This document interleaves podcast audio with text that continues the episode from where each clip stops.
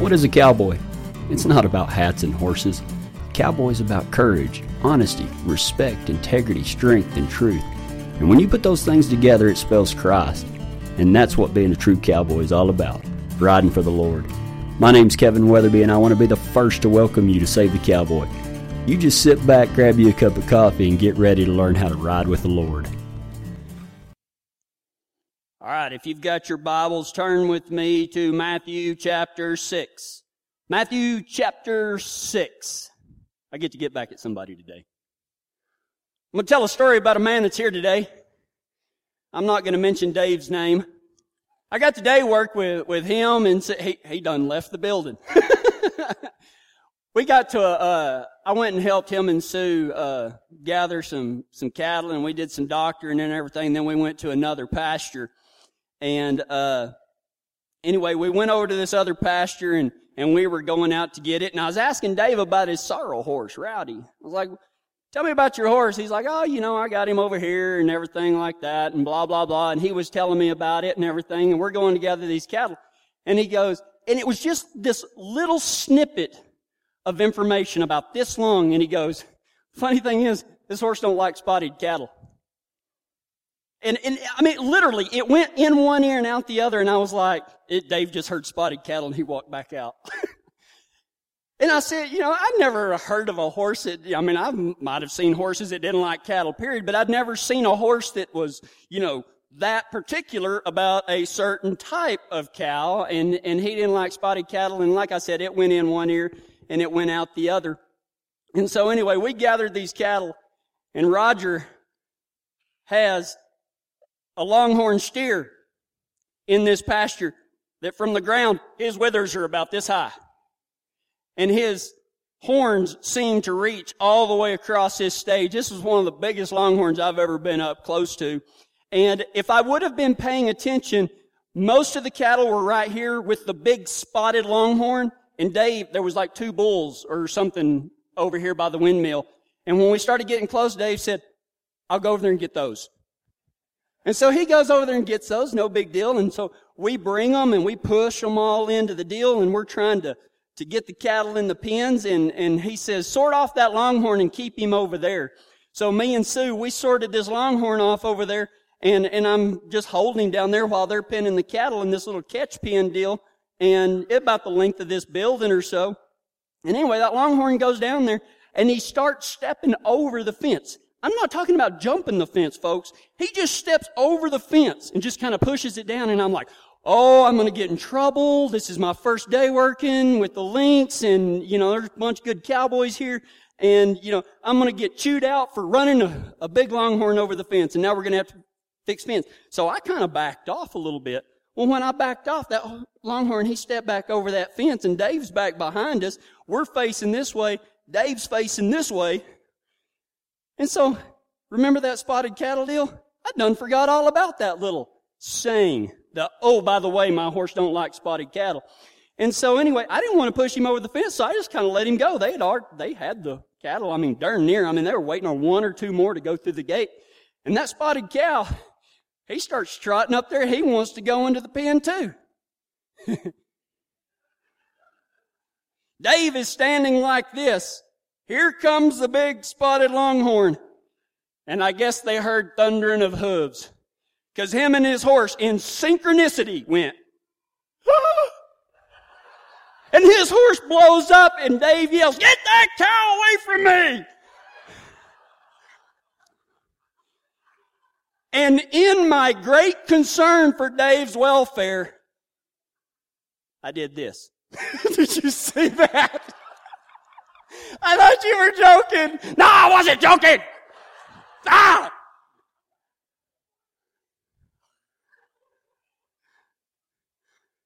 If Dave Link ever tells you that his horse don't like spotted cattle, pay attention to what he's saying, folks.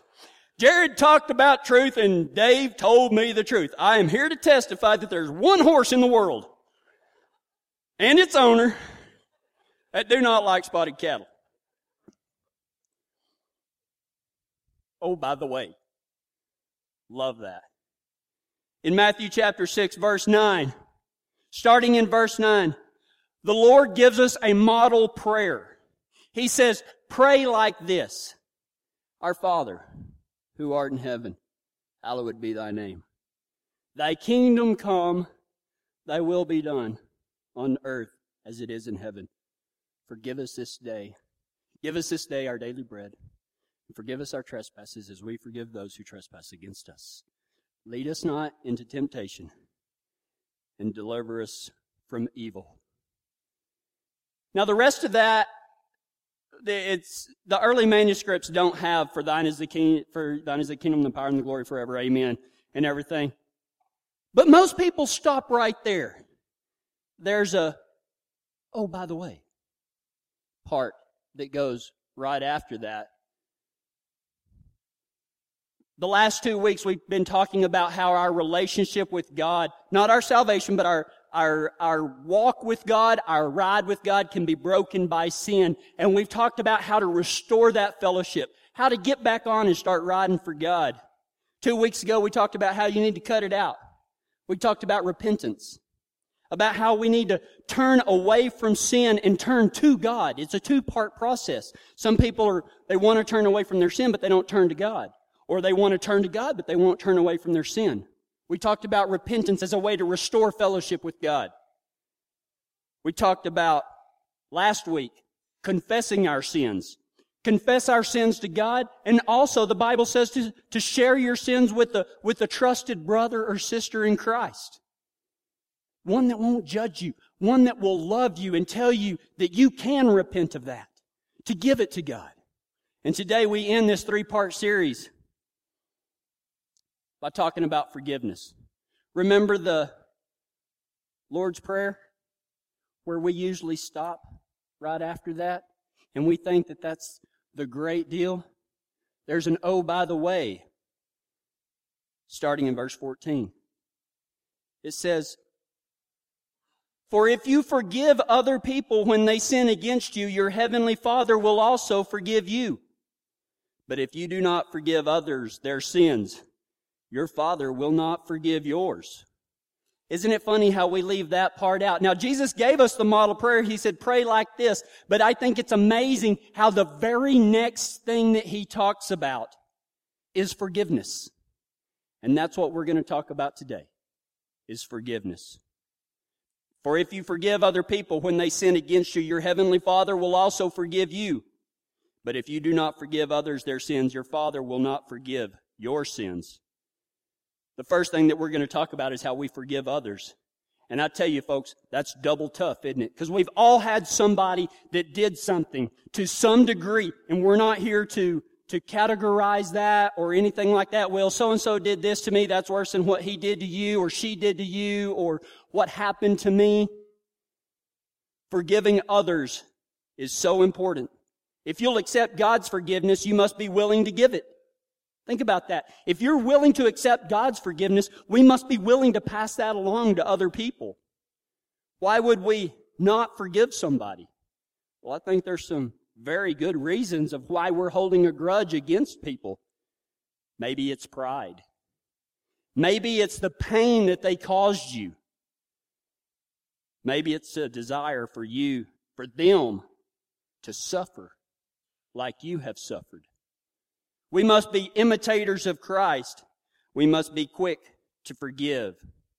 Remember Jesus, whenever the lady was caught in adultery and they were going to go out and they were going to stone her, and she was out there and she was naked, and I mean they were ready, and they went to Jesus and they tried to trap him, and they said, by the law of Moses, this woman was caught in adultery, so she must be stoned and killed. And Jesus said, great, let's do it. You who are without sin shall cast the first stone. Oh, all the rocks dropped. And Jesus looked down at this lady who, can you imagine the pain in her eyes of just bawling the shame and the guilt and everything like that? And what does Jesus say? He shows her love, and he tells her, neither do I condemn you. Get up, go, and sin no more. Jesus forgave her for her sins. We must be imitators of Christ and forgive just like Jesus forgives us. But what does forgiveness really mean? Let's talk about that for a second. What forgiveness does not mean is it doesn't mean that you now believe that what the person did to you is okay and fine. Okay? Just because you forgive that person that hurt you so bad, that doesn't mean that you are suddenly confessing, well, what you did wasn't no big deal. That doesn't mean that at all. What forgiveness doesn't mean is that you have to restore the relationship. Forgiving and restoring a relationship are two separate things. I'm telling you what, if I had a dog that bit my son, that doesn't mean that it just, if I, if I forgive the dog, that might be a bad example, because I may have to forgive him after I bury him, but, but you see what I'm saying. If a dog bites your son, that doesn't mean that you leave that dog alone with your son anymore. Okay? Just because you forgive somebody doesn't mean that you have to restore the relationship. Folks, God gave us a brain, did He not?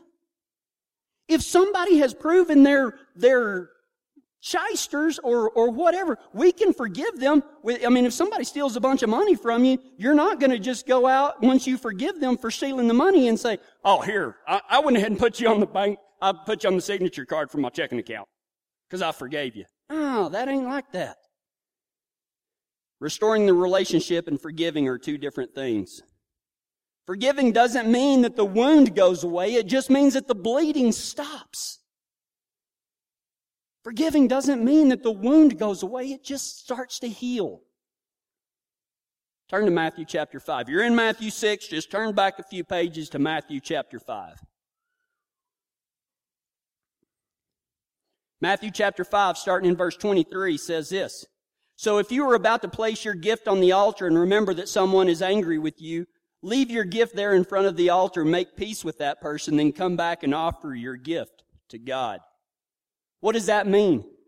First, we talked about forgiving others. Forgive that so-and-so that you've been harboring a grudge against, that lady, that woman. We need to forgive. But it's not just about us forgiveness, giving somebody else forgiveness. Sometimes we need to ask for it. And I tell you what, if you ponder too long on how hard it is to forgive somebody, I think it's just as hard to go and ask for forgiveness when you have wronged somebody. But the Bible says, so if you are about to place your gift on the altar and remember that someone is angry with you, leave your gift there in front of the altar and make peace with that person, then come back and offer your gift. God is saying, look, your gift to me is not worthy as long as you have, if you have wronged somebody, you go and make peace with that person, then come back. Asking for forgiveness. Broken relationships can hinder our relationship with God. Now, once again, that I am not saying that if somebody, you know, did something so horrible that you have to restore that relationship. I'm talking about if you've, if you've messed up. If you have wronged somebody and you know you're wrong, maybe it's time that you go and ask for forgiveness. What keeps us from saying, I'm sorry? I think it's the same thing that keeps us from uh, giving forgiveness. Pride, pain, desire for them to suffer like you have. I don't care if that so-and-so is mad at me. He can just get over it. I don't care what she's done. Self-justification. How many times have we justified our actions? Well, they'll just have to get over it. When do you not have to ask for forgiveness? If you refused to sin. If somebody's mad at you because they wanted you to go steal cattle with them, and you said, I ain't going to go steal nothing, and they get mad at you, don't worry. You can go ahead and give your gift at the altar. Okay? The second time that you do not have to ask for forgiveness for somebody that's mad at you is if you gave biblical advice and they didn't like it. Now, don't make the Bible say what you want it to say, because there's a bad epidemic. I mean, that's worse than blackleg going around. Okay? That's a bubonic plague of a deal of making the Bible say what you want it to say. But if you gave somebody sound, concrete biblical advice and they didn't like it, that's okay. They can just not like it. And the third thing is if you followed God and they didn't like it, so be it.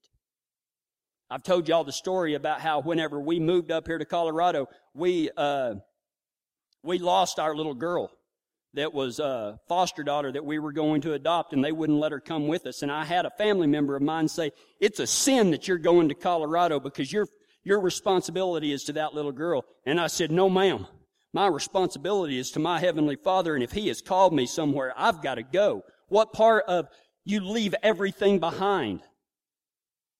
Said that with tears rolling down my face. My daddy nearly died right before we left, and I had other family members criticize me. They said, you're just going to leave your dad to take care of the ranch. I said, he's got God to help him. God has called me somewhere else, and I'm going to go, and I'm going to do it.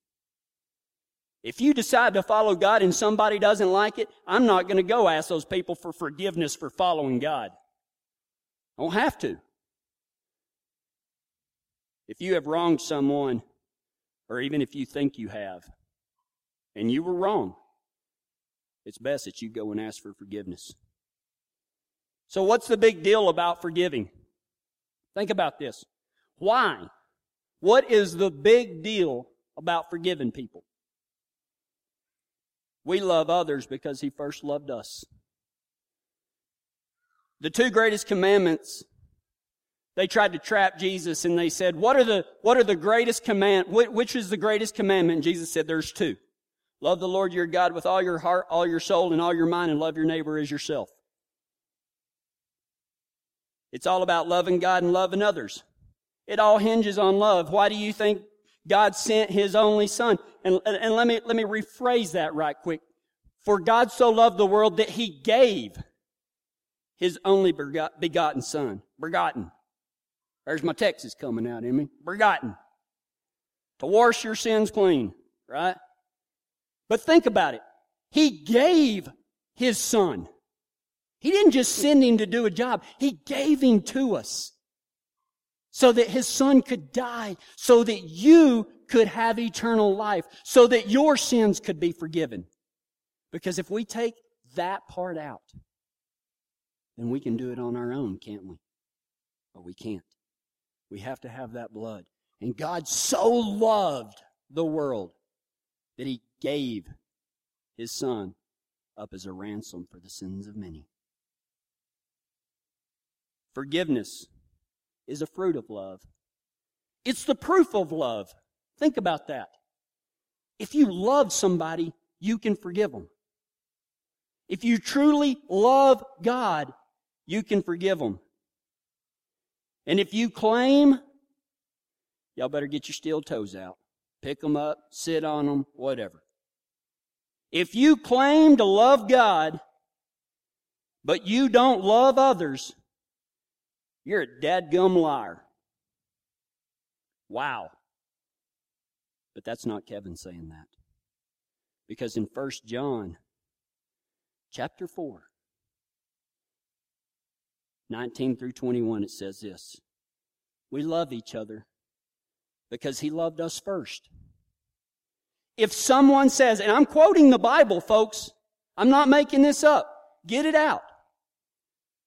If someone says, I love God, but hates a Christian brother or sister, that person is a liar.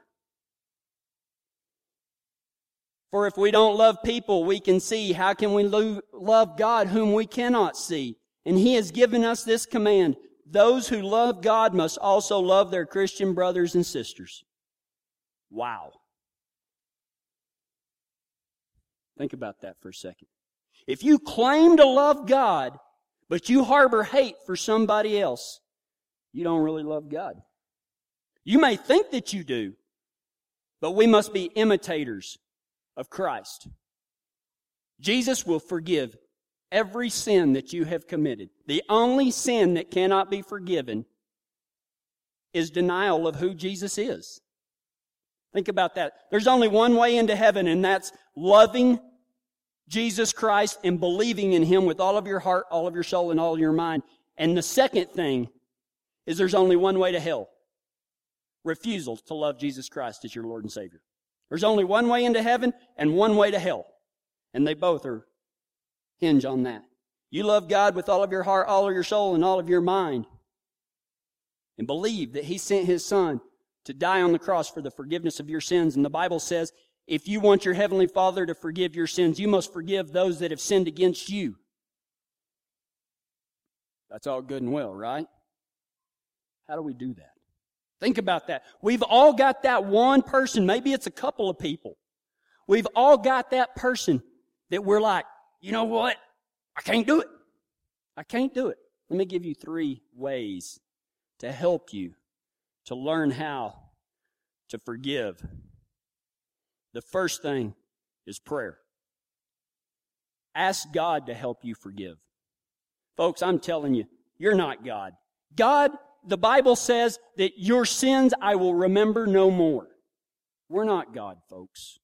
We're not God. We're not capable of just flat out erasing a sin that where we will remember it no more, but God can. So it is by His power that we forgive other people, not by our own. Pray to God. When you're in there and you're repenting of your sins, when you're turning away from them and turning to God, and when you confess your sins to God, and maybe to a, or maybe you need to confess them to another brother or sister. Don't forget about forgiving. Ask Him to help him, help you forgive your, uh, forgive that person that you're holding something against. The second thing is, ask God to bless them while you're at it. Just say, God, you know what? Whatever they need, give it to them. As a matter of fact, bless them with more than they need, God, because they obviously they need you. If you will pray and ask God to help you forgive that person, and you start praying for that person, you'll be surprised at the results. How do we forgive? First step is prayer. The second thing is acknowledge that you're a sinner just like they are. You're a sinner just like they are. You ain't no better than that person right next to you, because we talked about it last week. Sin is sin, folks. It doesn't matter. Maybe we say, well, I've never murdered anybody. Doesn't matter. Have you harbored hate for somebody? That's what Jesus said. I've never committed adultery. Have you ever looked at another person with lust in your heart? You've already committed adultery. We're all sinners. You ain't no better than that person that you're holding a grudge against. Maybe morally you might be, but spiritually we're all sinners. Acknowledge that you're a sinner just like they are. Acknowledge that Jesus died on the cross for them just like He did you. I mean, He died for you specifically, but don't think that He died for everyone except that sorry so-and-so over there. At no account. That counterfeit dude over there. God died for them. God came to, to save the outlaws, not the holies. First thing is prayer. The second thing is acknowledge. And the third thing is receive. Receive the forgiveness that Jesus offers and pass it on. Receive the forgiveness that Jesus had and pass it on to others. Forgiveness is the antidote to hate. Forgiveness is the antidote to hate. And a lot of us are tied up hard and fast by the hate. We can't get back to God because we're stuck. Forgiveness is the power that unhooks the lead rope and lets you get back to God. Forgiveness is the unshackling of the lead rope that is keeping you from reaching God, keeping your prayers from being answered. And forgiveness is the key that unlocks the gate to the healing of the wound that was caused so long ago. Oh, by the way, for if you forgive other people when they sin against you, your heavenly Father will also forgive you. But if you do not forgive others their sins, your Father will not forgive you. Thanks for riding with us today. Our prayer is that God reached out and touched your heart and your guts. This is Kevin Weatherby again, and I'd like to invite you to attend one of our Cowboy services in person. You just saddle up and ride on down to Kiowa, Colorado, and out to the Elbert County Fairgrounds every Sunday at ten o'clock a.m. If you'd like to learn more about this ministry, you can mosey on by w w w dot save the cowboy dot com. We hope to see you real soon. Save the Cowboy is brought to you by Barry Ward at barry ward music dot com, Tumbleweed Hay, you can reach them at three oh three, three two four, eight two one seven, Western L L C, three oh three, four oh seven, three nine nine five, and the fine folks at Look East Realty, three oh three, six four four, four four four four. I'd like to say welcome to our newest radio sponsor, Integrity Auto Repair. Stop by and see Jim and Kelly Gerald in Kiowa, Colorado, or visit them on the website at integrity auto repair colorado dot com, or give them a call at three oh three, six two one, two eight five four. Hey, we want to hear what you have to say. It doesn't matter if you have a cowboy story, a testimony, or even a prayer request. Y'all just go to save the cowboy dot com and click on the Contact Us page, and we'll get right back to you. Until next time, this is Pastor Kevin Weatherby. We'll see you again real soon.